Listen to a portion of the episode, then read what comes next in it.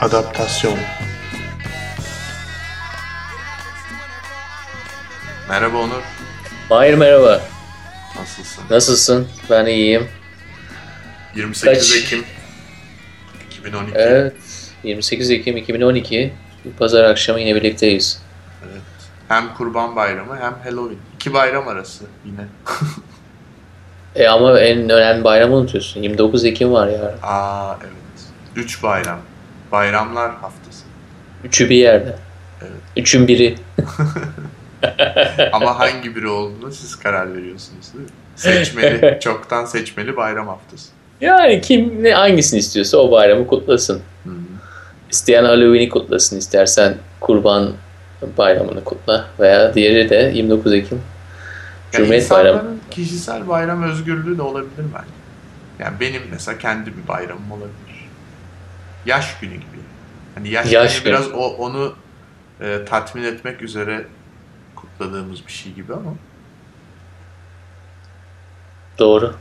kişisel bayram olmalı ya artık. Yani Peki Güzelmiş. yani iş işverenine de bunu söyleyebilecek misin? tabii Bugün tabii benim kişisel bayramım. olmalı yani. Tabii. Ama tutarlı olman gerekiyor. Her yıl kişisel bayramın aynı güne denk gelecek. Ha, yani ya da işte ne bileyim hani e, daha 10 gün ileriye geçecek, 10 gün geriye geçecek. ay takvimi üzerindense değişir falan da yani bir mantığı olmalı. Nasıl yani kutladığımız bayramların bir lojiği var yani. Bir Evet. Yani geldiği için de iş tutarlı olacak diyorsun. Evet aynen öyle. Tutarlıysa sorun yok bence. Maalesef e, Mahir'cim sana kötü bir haber vereceğim. Genelde Buyur. bu tür e, bayramların bayramlaşması için birden fazla insanın inanması gerekiyor demek ki. Evet bayramlaşmak dediğimiz şey yani Evet. bir ortak olmak duruma birden Kişisel fazla. bayramda kiminle bayramlaşacaksın? Ya insanlar benim bayramımı kutlayabilirler mesela. Yani onlar benimkini yani bayram aktivitelerini yapmıyor olabilirler ama yani benimkini tebrik edebilirler biliyorlarsa kişisel bayramımı. Çok zor değil ya. Biraz özen yani. biraz arkadaşlıkta dikkat yani bu kadar.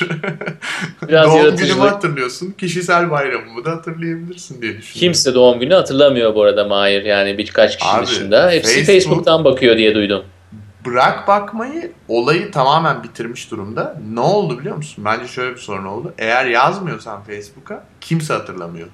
Çünkü, Kimse hatırlamıyor. Çünkü insanlar bıraktılar yani bu doğum günü olayını. Ama O zaman bell- belleklerimizde o doğum günü hatırlama haznesini artık başka şeylere kullanıyoruz büyük ihtimalle. evet.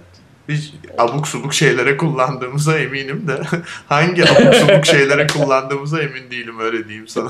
Ama yani diyorsun ki yani eğer emin olduğum bir şey varsa abuk subuk bir şeylere kullanıyoruz. Yani ben doğum günü insanı değilimdir çok onu söyleyeyim. Çünkü biraz superficial bir şey olduğunu düşünüyorum. Yani çok yani şamanik boyutları hoşuma gitmesine rağmen yine de birazcık abartılı gelir bana çoğunlukla. Özellikle büyük kutlamalar, şatafat falan hiç istemem. Hmm. O yüzden çok kafama taktığım bir mevzu değil. Ama bence bir sürü insan muzdarip bundan doğum günü insanları. Ee, benim bir iki arkadaşım var. Hala mesela fiziksel ajanda tutan falan. Onlar onlar mesaj atıyorlar mesela. Çünkü fizik, Doğum günlerinde. Evet, not defterlerine yazdıkları için. Ama yine SMS atıyorlar. E tabii canım yani aynı ülkede değiliz. Yani başka Hadi. ülkelerde yaşıyorlar. O yüzden. Ama ya da e-mail atıyorlar falan. Ama yani hani böyle e, ilginç yani bütün bu e, şeyin İ- ya mesela etkinlik takvimi olayı falan da çok sıkıntılı artık şu an. Bu geçiş dönemi çok kötü yani şu an.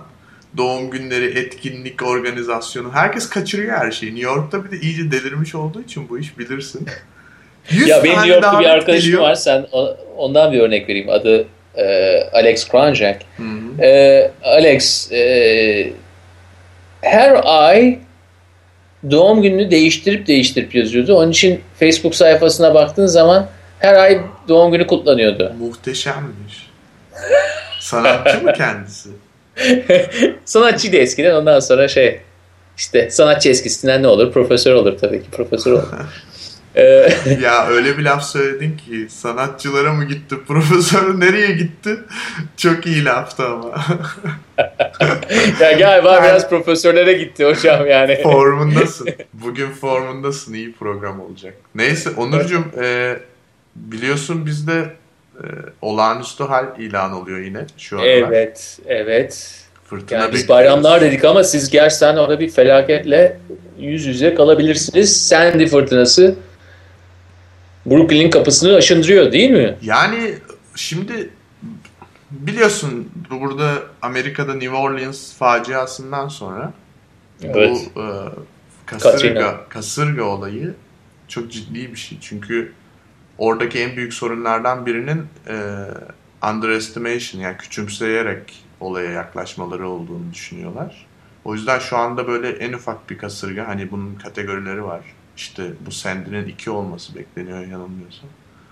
Ee, yani belli kategorilere giren şeyleri çok önlemler almaya çalışıyor. Fakat benim gördüğüm eğer gerçekten o şekilde olacaksa yani weather for, e, forecastlerde falan çıkan imaja göre yani neredeyse böyle kıtanın yarısını etkisi altına alacak ve e, tam ortası da e, Washington, Philadelphia, New York hattı üzerinde olacak gibi görünüyor. Yarın akşam.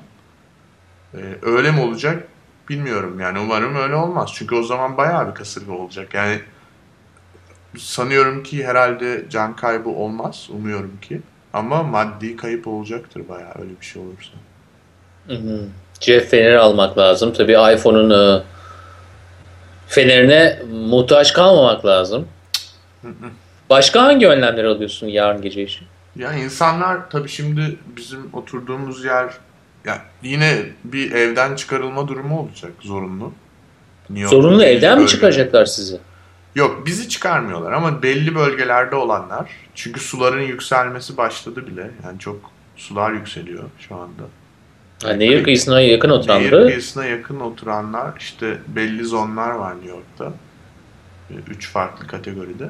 Benimki üçüne bile dahil değil. Yani üçüncü zon, üçüncü tehlike alanı baya yakın ama on, orada bile değilim yani. Benim çıkmam o gerekiyor. zaman senin evine gelip kalsınlar.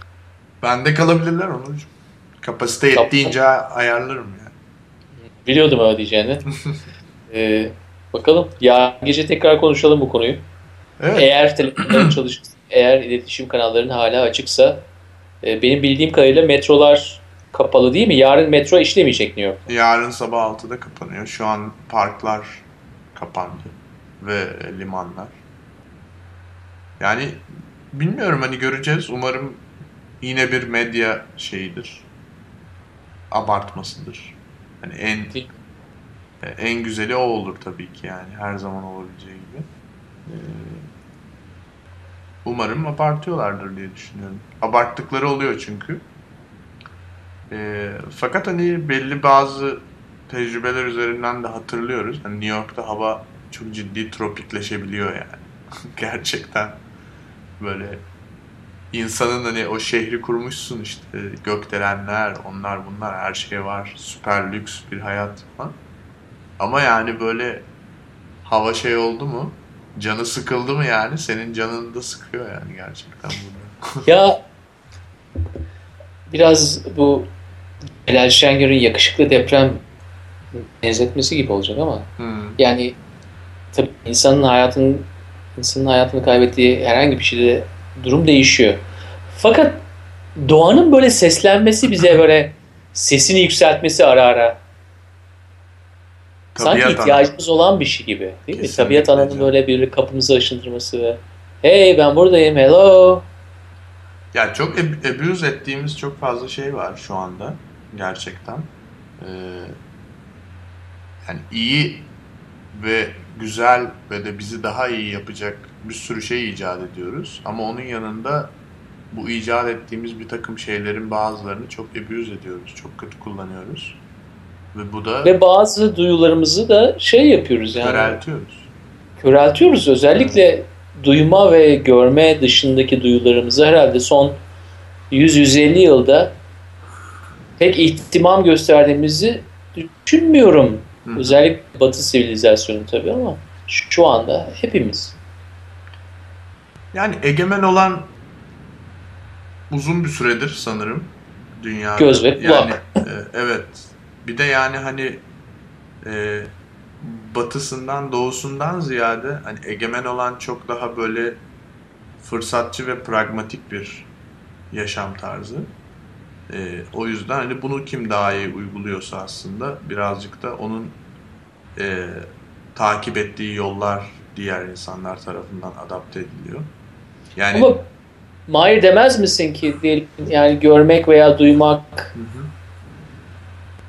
Dışındaki duyular onların da yaşama güdüsüyle alakası yok mu? Yani tatmak, dokunmak. Tabii. Diğerini bak unuttum bile şimdi. Koku.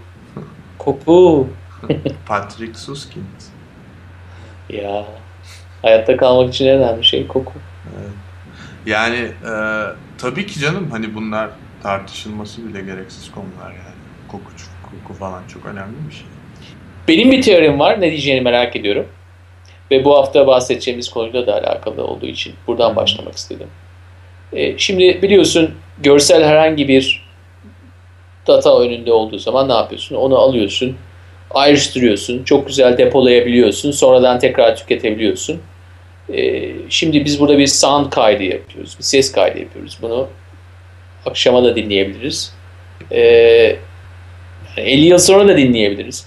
Ama diğer duyularda sanki bunları bunların tecrübelerini biriktirme o kadar da kolay değil gibi. Yani bir kokuyu alıp böyle 50 yıl saklayamıyorsun ilk formunda. Hı hı. Belki diyeceksin ki ses veya görüntüde de saklayabiliyor musun ki Onur? Onlar da değişim gösteriyor. Ama kokuda, dokunmada değil mi? Yani ya. bu, bunları biriktirmek çok zor. Bunları bellekte yaşandığı anda galiba o tecrübe olarak yaşanıyor ama sonra bunu alayım, biriktireyim, tekrar tüketeyim demek biraz daha zor. Şimdi onu şöyle düşünüyorum.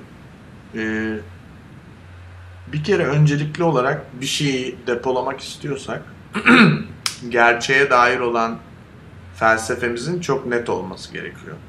Ve genel olarak şu şekilde bu. Ee, bir gerçeklik var. Biz bu gerçekliğin içerisinde belli bir e, alan işgal ediyoruz. Bu alanı belli bir tecrübeyle birlikte bir zaman diliminde yaşıyoruz ve ondan sonra da kayboluyoruz. Bu yaşadığımız tecrübeleri de duyularımızla birlikte belgeliyoruz ya da işte perceive ediyoruz diyelim yani hazmediyoruz. Bir şeyin depolanması demek bu haz duyduğumuz ya da hazmettiğimiz dışarıdan gelen ve bizim duyularımızla e, indirgediğimiz gerçekliğin simülasyon haline dönüştürülüyor olması demek.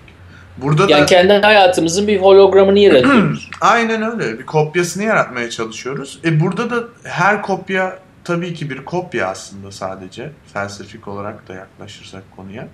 Yani ne kadar iyi kopyalarsan kopyala o bir kopya yani gerçeği değil. Yani bizim şu anda birbirimizin videosunu izliyoruz Skype üzerinden ama yani bu bir çok iyi bir simülasyon sadece. Başka hiçbir şey değil aslında.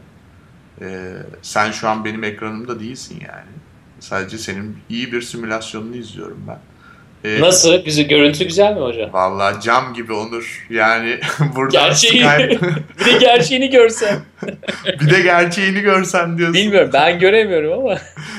yani e, şimdi duyu, duymak ve görmek e, şeyini iyi iyi iyi becerebiliyoruz artık. Çok iyi kopyalayabiliyoruz. Yani bu bu konuda iyi tecrübeliyiz. Ama koku, dokunmak falan bunları depolamak o kadar kolay iş değil yani. O zaman belki de yani analiz etmesi de o kadar kolay olmadığı için. Yani ben eğitim sisteminden çok fazla bahsetmek istemiyorum ama biliyorsun ki eğitim sistemimiz genelde duyma ve görme üzerine kurulu değil mi Tabii. modern eğitim sistemimiz? E bu da bize e, gelen bilgiyi kolaylıkla e, analiz etmemiz için çeşitli yöntemler sunuyor. İşte diyor ki size böyle bir görsellik geldiği zaman bunu şu kategoriye koyabilirsiniz. Şöyle bir kategoriye koyup bu kategoriler arasındaki e, mesafede şudur diyorsun.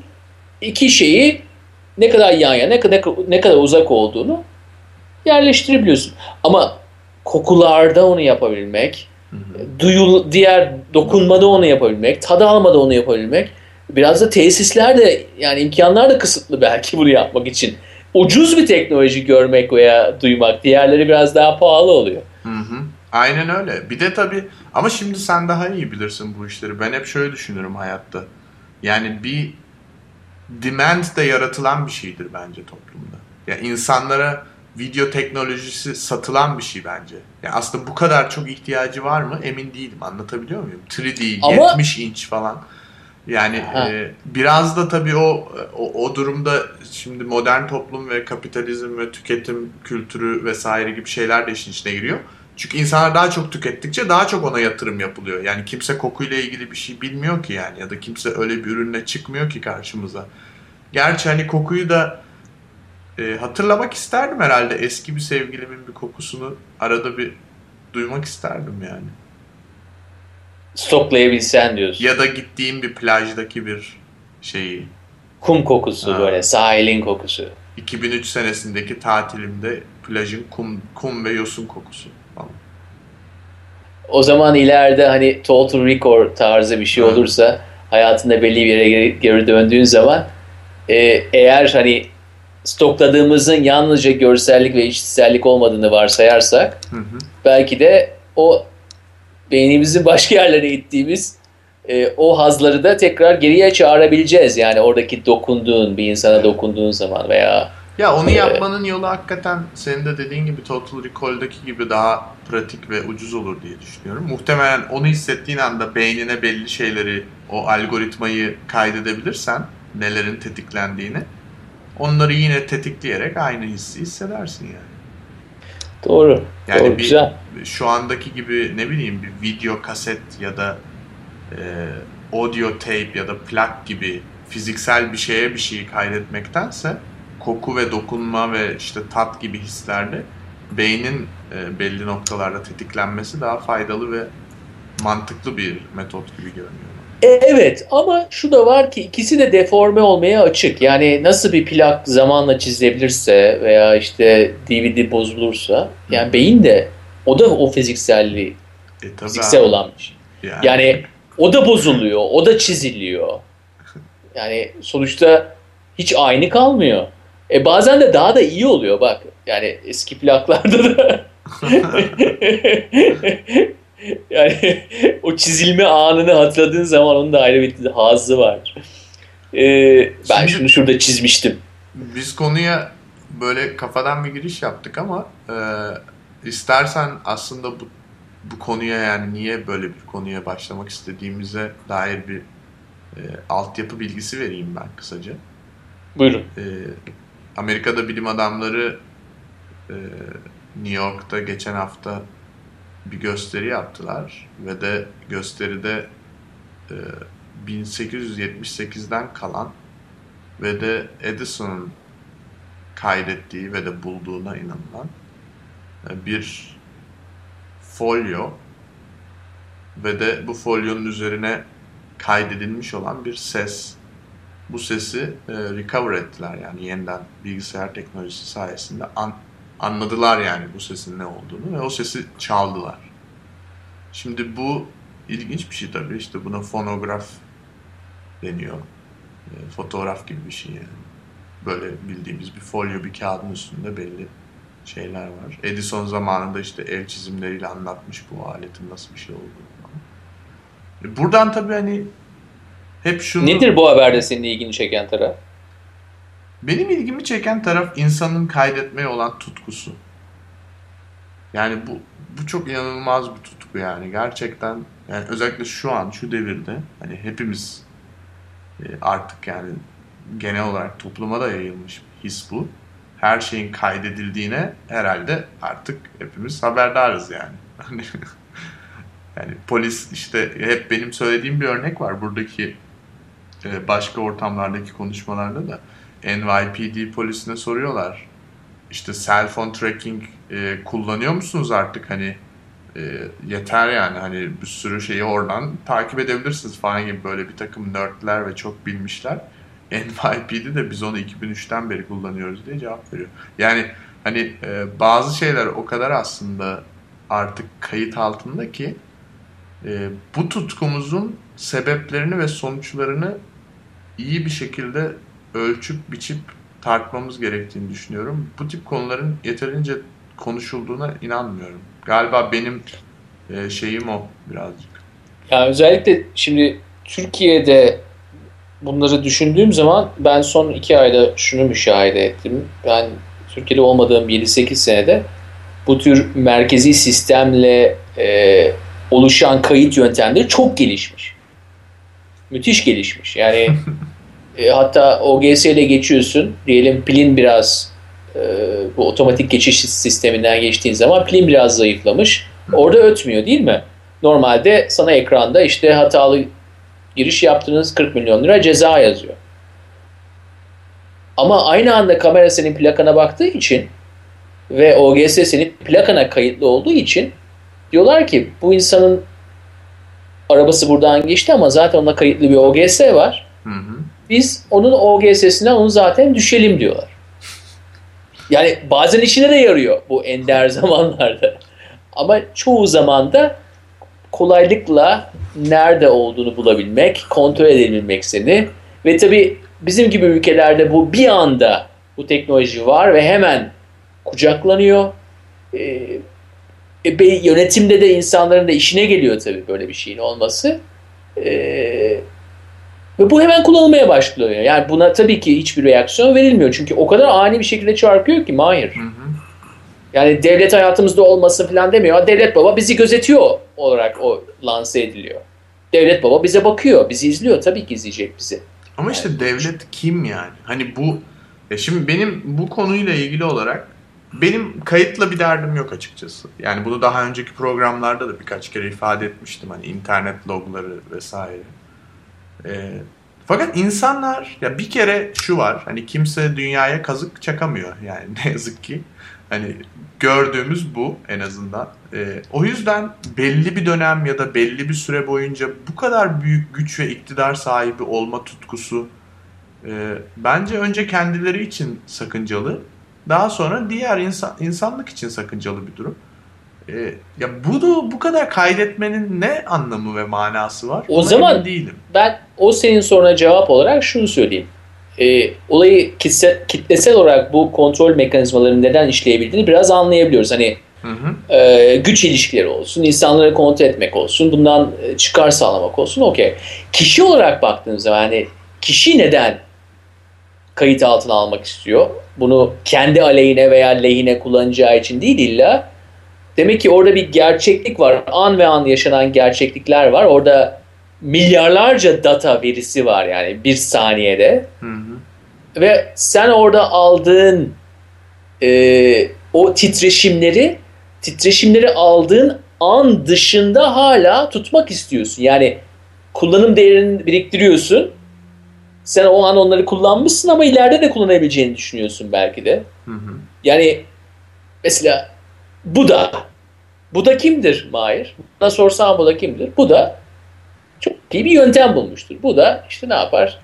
E, ağacın altına oturduğu zaman bu da amacı tabii ki gerçekliği bulmakmış ama bulduğu şey de çok basit bir şeymiş. Yani demiş ki senin vücudunda her anda, her an, her bölgesinde inanılmaz bir hareket var. O hareketi olduğu anda görebilmiş, duyabilmiş, tadabilmiş, dokunabilmiş ve bunu yapmanın yöntemini bulmuş ve başka insanlar öğretmiş yani. 30-40 yıl bunu yapmış. Ondan sonra Budistler falan olmuş.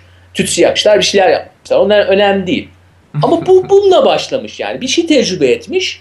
An ve an ve burada hani biriktirme diye bir şey söz konusu değil. Çünkü her an o kadar çok veri var ki e sen geçmişten alıp onu geleceğe götürmene neden yok. Zaten sana veriler gelmeye devam ediyor. Sen hala yaşadığını hissedebiliyorsun. Çünkü yaşamın devam ediyor. Orada yaşama o güven var.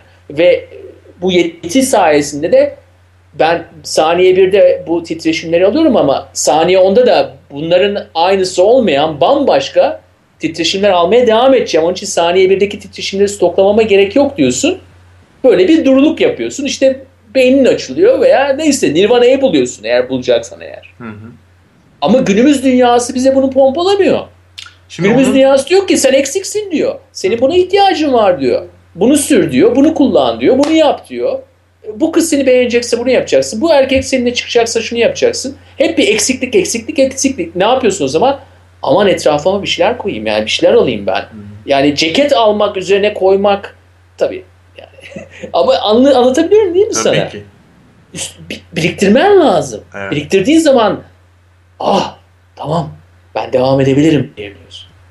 Evet, insanlar işte e, yaşadıklarını da biriktirmeye çalışıyorlar. Şimdi bence bu bahsettiğin şey çok önemli. Çünkü iki temel sebebi olduğunu düşünüyorum ben. Bu aşırı kayıt, kişisel olarak aşırı kayıt ve aşırı kayıtların sergilenmesi. Birincisi senin bahsettiğin sebep. Çünkü insanlar aslında belli anların çok ekstaktik olduğuna inanıyorlar hayatta. O anı mutlaka belgeleyip mutlaka bir e, yani publicite yapmak istiyorsa publicitesini yapmak istiyor o ana dair. Çünkü bir daha öyle bir an olmayacağını düşünüyor. Çünkü o işte senin bahsettiğin e, Buda'dan ya da işte daha doğu meditatif kültürlerden gelen her anın aslında güzel bir an olabileceği, onu bizim tecrübe etmekle yani kafamızın içinde bir sürü meselenin bittiğini öyle bir seviyede olmadıkları için öyle bir hayat bakış açısında önemli olan o ekstaktik anları kayıt altına alabilmek. Bence ikinci bir sebebi de şu e, insan unutuyor ve eğer ki hepimiz unutuyoruz. Yani bu hepimizin doğası. Aslında insan çok garip bir varlık yani. Akşamda yatıp uyuyoruz falan. Yani niye uyuyoruz? Mesela hani o kadar zayıfız aslında. Çünkü o yüzden uyuyoruz yani. Beceremiyoruz işte. Üç gün bile uykusuz kalamıyoruz yani. Bu kadar zayıfız aslında. E, hafızamız da zayıf. Hafızamız zayıf olduğu için sürekli olarak özellikle bir takım önemli konularda ben bunu hep toplumsal olaylar üzerinden değerlendirmenin faydalı olduğunu düşünüyorum. Yani toplumsal bellek denir ya. Türkiye'de de zayıf olduğu söylenir mesela. Çünkü burada ne oluyor? Bir şeyi kaydedersen Vietnam Savaşı'nı bir fotoğraf bitirdi. Yani o önemli bir şey. İnsanlar birbirlerine ne yaptıklarını ve ne şekilde yaptıklarını unutmak istemiyorlar. Bu da aslında bize yardımcı olan bir şey. Bu da doğru bir şey. E, çünkü ben isterim ki hep makul insanlarla yaşayalım ama bazı insanlar var. Mesela diyelim ki bara gidiyorsun, barmene 20 dolar veriyorsun, 5 dolara içki alıyorsun. O sana 10 dolar geri veriyor. Sen de diyorsun ki ama bana 5 tane 5 dolar daha vermen lazım. O da diyor ki yo sen bana 15 verdin. Ne yapacağız şimdi? Nasıl anlaşacağız? Yani öyle insanlar da var. Ya art niyetli olduklarından ya da gerçekten çok hafıza kaybına uğradıklarından belli belgelerle konuşmak belli noktalarda çok yardımcı oluyor. Bu yüzden kayıt altına alıyoruz.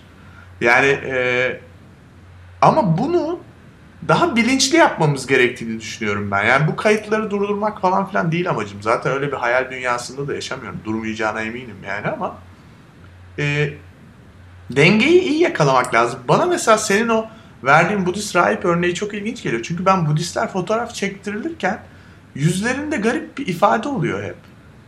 Yani diğer insanlar istedi hadi çektirelim falan gibi. Bilmiyorum hiç yakaladın mı? Çok saçma bir şey kulağa geldiğini farkındayım. Ama bir daha bir Budist rahip fotoğraf çektirirken dikkatle bak yani. Tamam bakacağım. içerisindeyken. Onlar çünkü böyle çok ciddiye almıyorlar fotoğraf olayını öyle diyeyim sana yani. Evet. Çok umurunda değil yani fotoğraf onun. Onu görebiliyorsun. Sen bunu istediğin kadar stokla ama buradaki Aynen şu anda öyle. yaşanan şeyi hiçbir zaman Aynen capture edemezsin yani alamazsın diyor belki de öyle pis bir gülümseme olabilir Evet. Budist gülümsemesi. Biraz öyle bir durum var. Ee, ben dediklerinden şunu anlıyorum. Bir öğrenme için bu kayıt çok önemli. Çünkü öğren öğreniyoruz biz. Ee, o tarafına katılıyorum. Bir şey söylemek isterim. Yalnızca ekstatik taraflar değil ya. Hı hı. Bazen kayıt altına unutmamaya çalıştığımız zamanlar hayatımızdaki en acı zamanlar da olur. Ondan da hatta böyle haz bile alırız değil mi?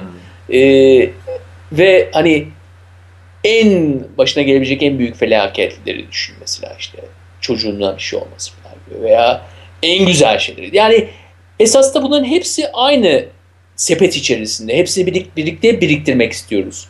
Yalnızca iyiler kalsın kötüler değil. Belki de hepsini istiyoruz. Onun için senin o öğrenme tarafını ön plana çıkarman gerçekten hoşuma gidiyor. Kendimde de onu görüyorum. Yani bilmek istiyorum. Hayır. O an geçsin işte yeniden sıfırdan başlayayım değil. Belli bir süreç içerisinde hani madem zaman diye bir şey şu an algılıyoruz. En azından hani A noktasından B noktasına giderken öğrenerek, her an öğrenerek gideyim. Daha iyi bir noktaya geleyim gibi yanılsama içerisindeyim. Birçok insan gibi. Peki kayıt aldığımız, aldığımız şeylerde, anlarda diyelim. Sonra sen yüzde kaçına geri dönüp bakıyorsun? Yani eğer bir öğrenecekse geriye dönmek lazım. Eğer yalnızca kayıt altına alıyorsan ve yani yüzde 99'dan hiçbir zaman geri dönmüyorsan niye hala kayıt altına almaya devam ediyoruz? Başkaları için mi kayıtın altına alıyoruz? Şimdi Onur çok muhteşem bir konuya geldik yani bence. Söylediğin şey çok önemli. Bence kayıt arttıkça geriye dönüp bakma azalıyor. Yani çok böyle e, kafadan bir teori uyduruyormuşum gibi geliyor şu an ama bu konu üzerine biraz düşündüğümü varsayıyorum. Kayıt arttıkça bakılacak şey çoğalıyor. Bakılacak şey çoğaldıkça geriye dönüp bakma neredeyse sıfıra iniyor. Yani şimdi şöyle düşünelim. İlk zamanlarda hatırlıyorum internet üzerinden kişisel yazışmalarımızı kaydedebildiğimiz zamanlarda falan. Aa işte geçen hafta ne konuşmuştuk ya ilgilendiğim bir kızla olabilir ya da mesela çok samimi bir arkadaşımla. Açıp okurdum logları.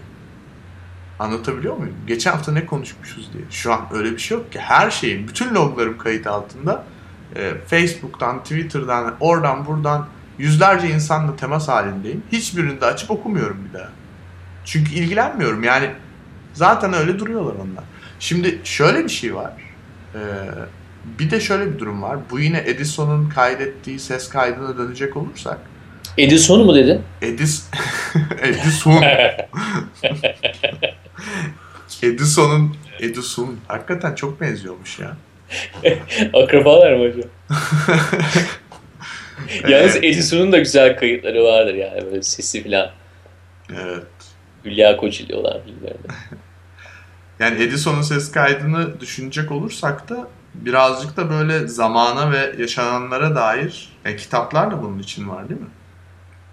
Ortamımıza dair bize ne olduğunu anlatıyorlar. Evet. Gelecek nesillere Yani- ne olduğunu anlatıyor. Evet ve genelde benim dikkatimi en cezbeden de işte 1860'tan 2012'ye ne farklılık olduğunun yanı sıra ne kadar da aynıymış. Evet. Yani oradan herhangi bir kaydı dinlediğin zaman ya onlar da bizim gibi gülüyorlarmış, onlar da bizim gibi sorguluyorlarmış, onlar da bizim gibi seviyorlarmış veya üzülüyorlarmış. Yani genelde böyle e, ortak paydalara inmesi işin hoşuma gidiyor. E, çünkü hep böyle işte modernizm, insan çok değişti, insan bu oldu tamam. E, biz de bunu söylüyoruz, ben de söylüyorum ama e, e aynı işte. Ya herkes o e, dışarıdan sürekli pompalanan ve belli bir kuşatma altında bir sürü insan bence bugünün hayatında. O kuşatmadan kurtulduğu anda aslında insanın doğası çok da karmaşık değil yani. Tabii ki karmaşık ama hepimizin paylaştığı hisler var. Gözyaşı gibi mesela anlatabiliyor muyum? Yani bu ne ister postmodern olsun, ister modern olsun, ister taş çağı olsun, ister Rönesans olsun. Yani bunların hiçbir önemi yok yani. yani gözyaşı hepimizin anladığı ve direkt diller üstü ve ırklar üstü, her şey üstü bir örnek. Yani Gözyaşı biriktirilebilir mi? daha sonra yeniden oynatmak için mi? Sonra play mi edeceksin? Nasıl yani? Anlamak istiyorum. İlginç bir proje fikri çıkabilir buradan. Ya ben müzede sergilenmek olarak düşünmüştüm. Mesela şu gözyaşı benim şunu aldığım zaman işte köpeğime ayağı burkuldu. Aha. Şu gözyaşı televizyonda açıklı bir film izledim. Şu gözyaşı yani insanın esas da buradaki e, kayıt altına aldığımız zaman zamanla da e, self obsesif bir şekilde yani hayatının çeşitli evrelerini kayıt altına aldığın zaman e, o zaman da böyle hatırlama şekillerin değişiyor gibi geliyor. Yani sana şöyle bir cümlede söyleyeyim bunu. Kayıt altına aldığın şeyi mahir tekrar dinlemediğin halde tecrübe ediş şeklin değişiyor kayıt altına aldığın için. Tabii ki. Yani bu işte e, tiyatro oynamak gibi yani biraz. Çünkü Evet. iş teatral bir şeye dönüşüyor. Performans Evet. oluyor gerçeklikten ziyade. Evet. O yüzden ben bizim mesela podcast'te en çok kaydettiğimizi unuttuğumuz anları seviyorum. O duygu yoğunluğunun yükseldiği dakikalar oluyor mesela. Ben de unutuyorum. Yani acaba mesela 5 dakika konuşuyorum bir konu hakkında sonra şey diye düşünüyorum. Aa son 5 dakikadır konuşuyorum. Acaba saçma bir şey söyledim mi arada falan diye düşünüyorum. O kadar bazen kaptırdığım oluyor. O anları daha çok seviyorum mesela podcast'te. Ya da konuklarımıza da oluyor bazen. Gaza geliyorlar bir sürü şey söylüyorlar ya müşterilerle ilgili ya da işlerle ilgili falan. Çok daha güzel yani. Çünkü bence insanlar içindeki şeylerden hani bir şey kaydedeceksem de hakikaten ne kadarsa o kadar kaydederim ben.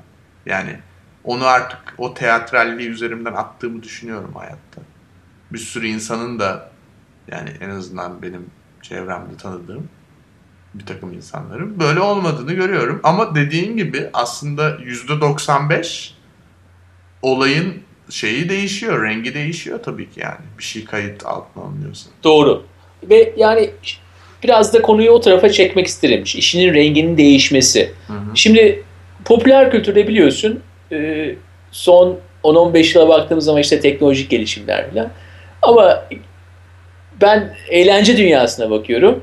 E, celebrity'lere bakıyorum. Yeni ünlülere bakıyorum değil mi? Reality TV diye bir şey var. Hayatımıza yaklaşık yani 90'ların başından beri reality TV biliniyor. Hı hı. Artık da en ucuz işte yöntemlerden biri ve gayet de iyi seyirci topluyor. Yani böyle e, reklamdan da güzel payını alıyorsun. Giderle gelir arasındaki e, fark yüksek. Yani güzel kar eden bir özellikle iyi bir format bulduktan sonra. Ne kadar kayıt altına alınırsan o kadar değerin artıyor gibi. Değil mi? Yani reality TV'ye çıkan bir insan diyor ki kendine ben değerliyim. Ben kayıt altına alınıyorum. Ben şunu söyledim insanlar yüz, yüz binlerce insan dinliyor bunu. Hı hı. Ama o e, iki- Değerin kayıttan oluşması var. Yalnızca kayıt edilme yani ona değer olmadan dolayı. Hı hı. Ee, Onur şöyle bir şey söylemek istiyorum. Yani bu aslında dilimizle de ilgili bir mesele zaten. Yani kaydetti deriz ya ya da kaydedilmeye değer deriz. Evet. Kaydedilmeye değer bir olay olmadı deriz değil mi? Yani geçmişte bir şeyden bahsediyorken. Bir maç ya da bir politik miting vesaire. Orada oradaki değerin kayıtla ölçülüyor olması konusunda haklısın. Fakat bence insanların ehemmiyeti o kaydın ne kadar çok oynatıldığıyla ilgili oluyor. Yani eğer ki aynen YouTube'daki işte ne bileyim Gangnam Style videosu 600 milyon kere mi izlenmiş? Öyle bir rakam yani. Şimdi tam rakam Hmm. hatırlamıyorum. 560 milyon galiba. Gangnam Style. Yani hani oradaki rakam oynatılma değeri kaydın e, aslında daha önemli gibi geliyor bana kayıt süresinden. Güzel bir nokta. Bu arada parantez anti parantez ben e, benim en sevdiğim kanallardan bir tanesi Flash TV. Hı hı. E, çünkü genelde artık televizyon açıldığı zaman yalnızca absürdü tüketebiliyorum. Absürdü çok seviyorum. Sen bil- Gerçek bilirsin. gibi görünen absürt olunca canın sıkılıyor tabii değil mi? Vereceğim örnek de e, sanıyorum evlilik, tanışma, flört programı gibi bir şey. Çok popüler tabii onlar. E, aynı zamanda gerçekten de evlenen damat ve gelini almışlar ve buradaki basit şey Fox kanalı bu insanların evliliğini sponsor oluyor yani. E, sahnedeler. Sunucu şunu yaptı. Gelin damat gelin. Sizin bu düğününüz. Sen de gelin, siz de gelin, siz de gelin. Herkesi bir topladı. Eğleneceğiz şimdi dedi. Kayıttan ne geldi? Gangnam Style. Bir Ah. anda herkes Gangnam Style bilekler oynamaya başlıyor falan. Ya ben izliyorum tabii. Yani ağız açık. Gangnam Style şarkısı bitti. Ondan sonra Türk iş bir şarkı başladı. Çok güzel. Ya sen de böyle bazen hissediyor musun? Her şey böyle bir ara ara kötü bir çorba tadı veriyor hayat yani bana artık. Her şey ve herkes ve her yani bir kategoriler ötesi bir hayat yaşanmaya başladı. Yani ne bileyim böyle order of things şeylerin düzeni falan kalmayacak galiba böyle giderse. Çok kafamız karışacak gibi geliyor bana. Ya bu benim çok sevdiğim bir şey yani. Buna bayılıyorum. Hayata beni bağlayan bir şey. Ee, ama bazen kayıt kayıyor gibi geliyor. Aha. Yani bildiğimiz kategoriler bir anda dağılıverdiği zaman Evet. sanki birisi kaydı değiştiriyor. Böyle gözümüzden önümüzden geçen işte Ha. hani Matrix analojisiyle Matrix'te bir şey olmuş abi. Adam Evet, biri kayma gelmiş. oluyor. kayma olmuş demek ki geliyor. Ama bu da öğrenme şekillerini değiştiriyor. Yani daha bir anda e, kendi ya categorical thinking zaten bizim icat ettiğimiz bir şeydi. O yüzden bunun ortadan kalkması ilgili sorunum yok da e, daha tabii yine aynen kayıt meselesinde de olduğu gibi hani bu değişikliği e, tetikleyenler ve bundan çıkar sağlayanların düşünülmesi gerektiğiyle ilgiliyim daha çok aslında. Yoksa dediğim Öyle. gibi yani Gangnam Style duymak, görmek benim için de hoş bir sürpriz olur Flash Aynen. TV'de. Hayır. Yani bu son dediğine gerçekten katılıyorum. Benim için de hoş bir tecrübe bunu görmek ama sonuçta biliyoruz ki medeniyet dediğimiz tek dişi kalmış canavar Hı-hı. genelde insanların %99.9'unun %0.1'ine kölelik yaptığı evet. şeylerdi. Yani gideriz işte Avrupaları gezeriz, ihtişamı görürüz. Ah bak şu kaleye bak. Efendim adamlar da yapmış saraya bak aynı Anadolu'daki eserlere de bakarız. Yani ah diyorsun o zamanlar yapmışlar adamlar falan.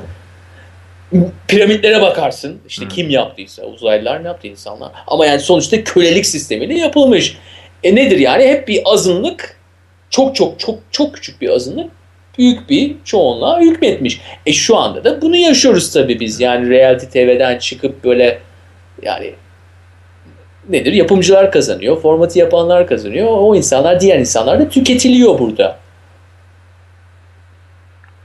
Ama ben şunu anlıyorum ki ilerisine doğru baktığımız zaman bizim hayat dilimizde belki de bu kadar insanlar kayıt altına almak için bu kadar da hevesli olmayacaklar gibi geliyor. Yani celebrity dediğimiz şey de ünlü olmak kavramı da galiba zamanla değişecek.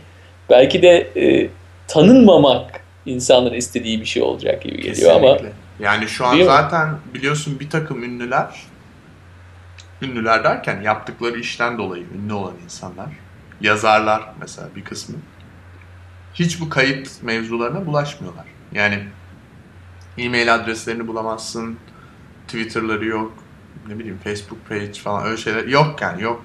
internet ortamlarında var olmuyorlar yani. Çünkü e, yaptıkları şeyin başka bir tarzda yaşanması gerektiğine inanıyorlar.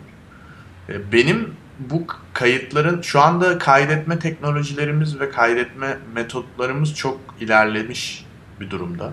Yani ben profesyonel anlamda da verilerle çalıştığım için verinin kaydı çok gerçekten ileri bir düzeyde olduğunu düşünüyorum ben. Yani bilgisayar teknolojisinin yardımıyla tabii ki. E, fakat burada şöyle bir sorun var. Kaydın kontrolü, yani eskiden yani tabii ki hukuki olarak bütün kendi kayıtlarımız kendimize aittir değil mi? Hani bu çok basit bir mantık diye düşünüyorum. Yani benim şu anda seninle yaptığım kayıt eğer ki biz bu programı belli bir lisansla online yapmazsak ki yapacağız.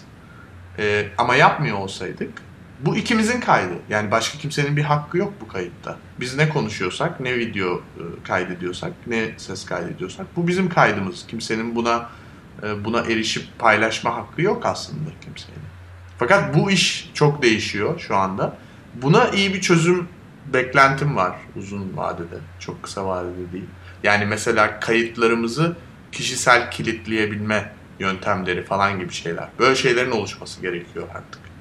Yani yine biriktirmeye devam ediyorsun belki Tabii. ama bir kutu içerisine yerleştiriyorsun ama kilit var üzerinde Kasa ve anahtar gibi. sende duruyor. Anahtarı cebine koyuyorsun ya yalnızca kendin açabiliyorsun o kilitle bölmeyi ya da başkasına veriyorsun. Sevdiğin, ha, tanıdığın, nasıl? güvendiğin insanlara veriyorsun. Diyorsun ki bu benim özelimdi, kayıtı altına aldım.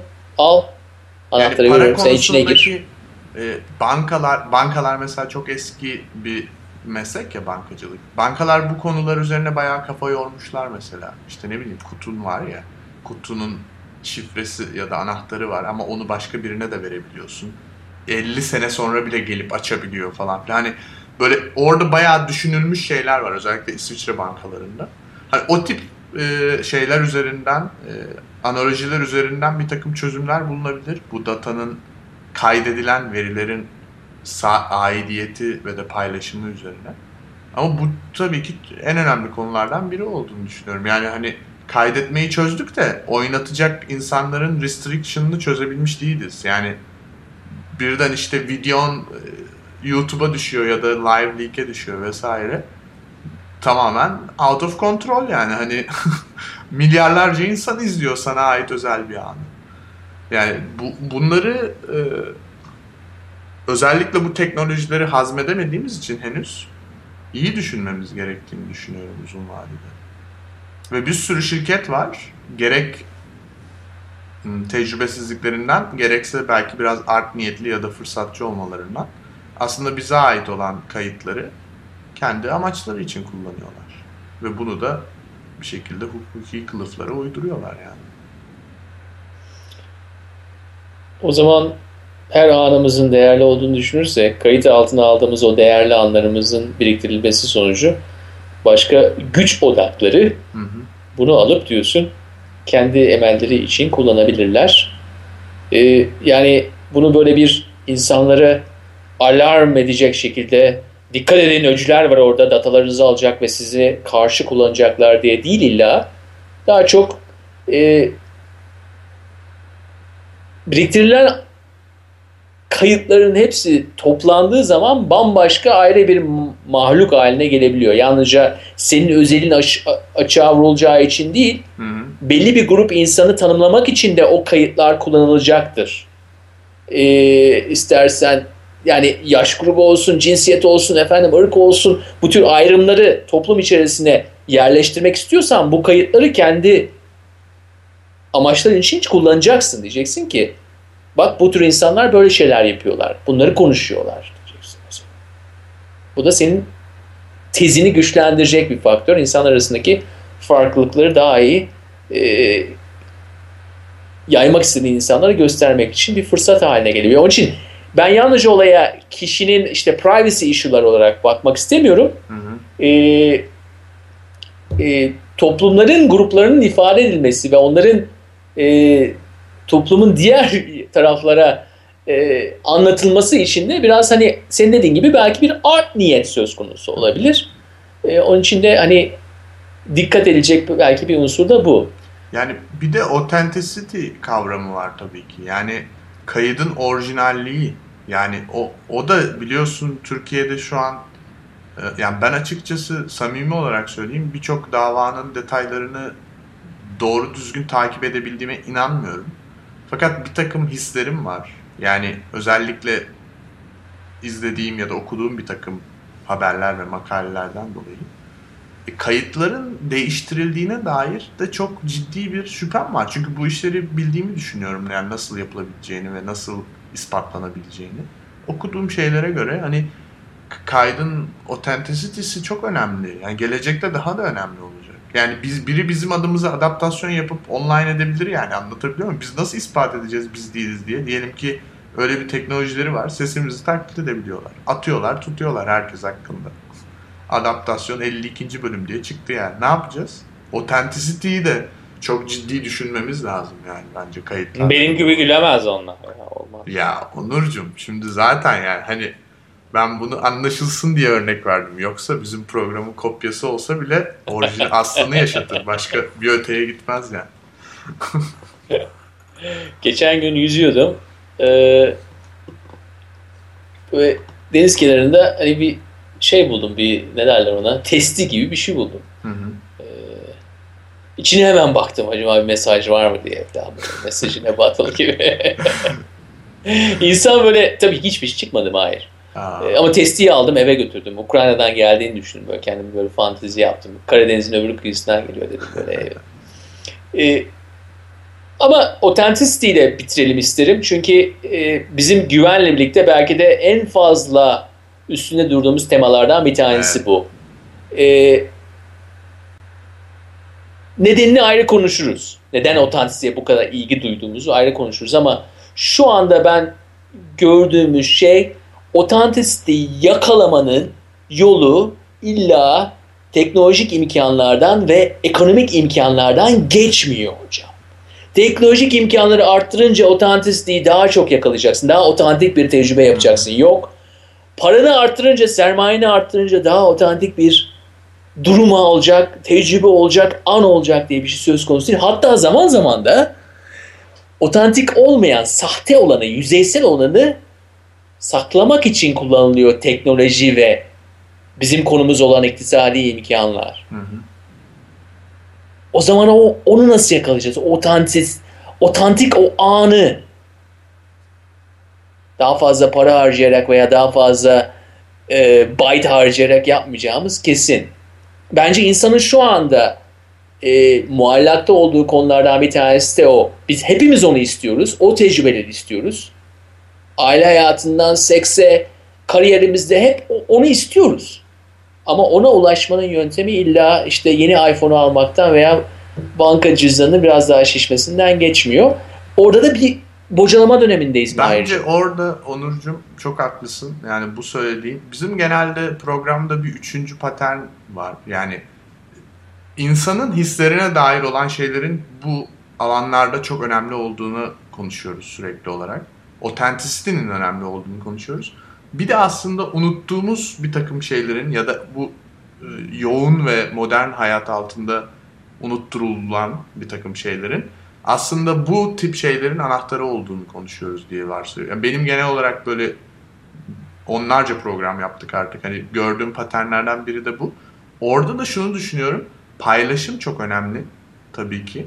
Yani o kaydı gerçekten ve de mindset. Yani herkes aynı kafa ayarındayken ve de e, aynı samimiyetle ve aynı hazla o anı yaşarsa bence o zaman o otantik bir tecrübe oluyor. Aynen. Ve ne oluyor biliyor musun? Hı hı. Eğer öyle o dediğin tecrübe kayıt altına alınırsa da o anı 5 saniye olsun mesela tekrar tekrar sarıp sarıp tekrar izlersin. Evet.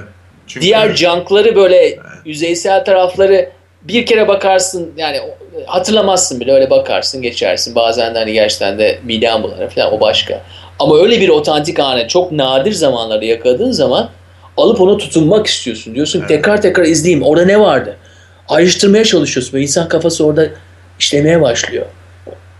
Halbuki işte öyle ayrıştırıp böyle kolaylıkla anlanacak bir durum değil o zaten. Yani muhtemelen orada olan şeyi ben söyleyeyim. Hani herkes için çeşit çeşit ama muhtemelen sevgiye dair bir şey vardır. Yani insan mutluluğa yaklaştığı anı kaydeder yani. Ben öyle düşünüyorum. e, benim biraz görüşüm orada farklı. E, e, ama e, Ama ben çok romantik neden bitiriyordum. seninki seninki çok doğru mu? Hayır. Yani bitirmeden şunu söylemek istiyorum. Çünkü çok doğru. Ben yalnız benim tarafımda passion diyorum. Ha, Ee, tutku. e, O da güzel. ve bir sahneyi hatırlıyorum şu anda. Gözümde canlandırıyor. On the Waterfront filminin Elias Kazan'ın e, On the Waterfront. Türkiye'de doğmuştur biliyorsun kendisi. E, Marlon Brando'nun bir sahnesi vardı. Çok ünlü bir sahne. E, boksör Marlon Brando ama abi bir sendika lideri ve e, belli maçlarda kardeşinin e, yatmasını istiyor. Yani bilerek kaybetmesini istiyor. Çünkü sendika için iyi olacak. Kendi avantajına kullanıyor abisi. Bunu yapmış. Bunlar takside gidiyor. Taksinin arkasında bir konuşuyor Marlon Brando. Diyor ki çok ünlüdür belki hatırlayacaksın. E, ve defalarca taklit edilmiştir. I could have been a contender. I could have been someone. Birisi olabilirdim. Ben gerçekten de iyi bir boksör olabilirdim ama sen onu engelledin diyor böyle. Her zamanki Marlon babanın Hmm. elini böyle çenesine attığı şekliyle. Ya, Bir film sahnesi kayıt altına alınmış. En Beğendim. güçlü film sahnelerinden bir tanesi. Milyonlarca dakikalık footage'dan Hollywood'dan çıkmış. Belki de en ilgi çekicilerden bir tanesi. Yani o anda ister fiction olsun, ister non-fiction, ister yazılmış olsun, ister gerçek hayattan olsun, isterse reality TV olsun, otantisiteyi yakalamanın yolları var. Belki bazılarının yolu sevgiden geçiyor, bazılarının yolu tutkudan geçiyor, bazılarının yolu e, hüsrandan geçiyor. Hı hı. Yani illa en güzel anlarda değil, en kötü anlardan geçiyor ama teknolojiyle ve parayla bu iş garanti altına alınmıyor hocam. Biz ne yapacağız? Biz bu konular üzerine podcast yapıyoruz, teknoloji, ekonomi diyoruz ama en hayatta değer verdiğimiz şeyler güven veya otantiklik yani bunlarla elde edemeyeceğiz. Başka yerlere mi yönelsek yani? Gitsek balık mı tutsak? Güzel. Yo hayır yani e, ben şöyle düşünüyorum. Biz aslında teknoloji ve ekonomiyi e, içine girdikleri bubble'lardan ayıklayıp konuşmaya çalışıyoruz. Yani bu önemli önemli bir yaklaşım olduğunu düşünüyorum. Yoksa biz tabii ki burada haftanın haberlerini falan verebiliriz. Yani biz haberlerden de konuşuyoruz zaten ama e, önemli olan gerçekten bunların niye var olduğunu daha iyi analiz edebilmek. Çünkü çok fazla gürültü var şu anda.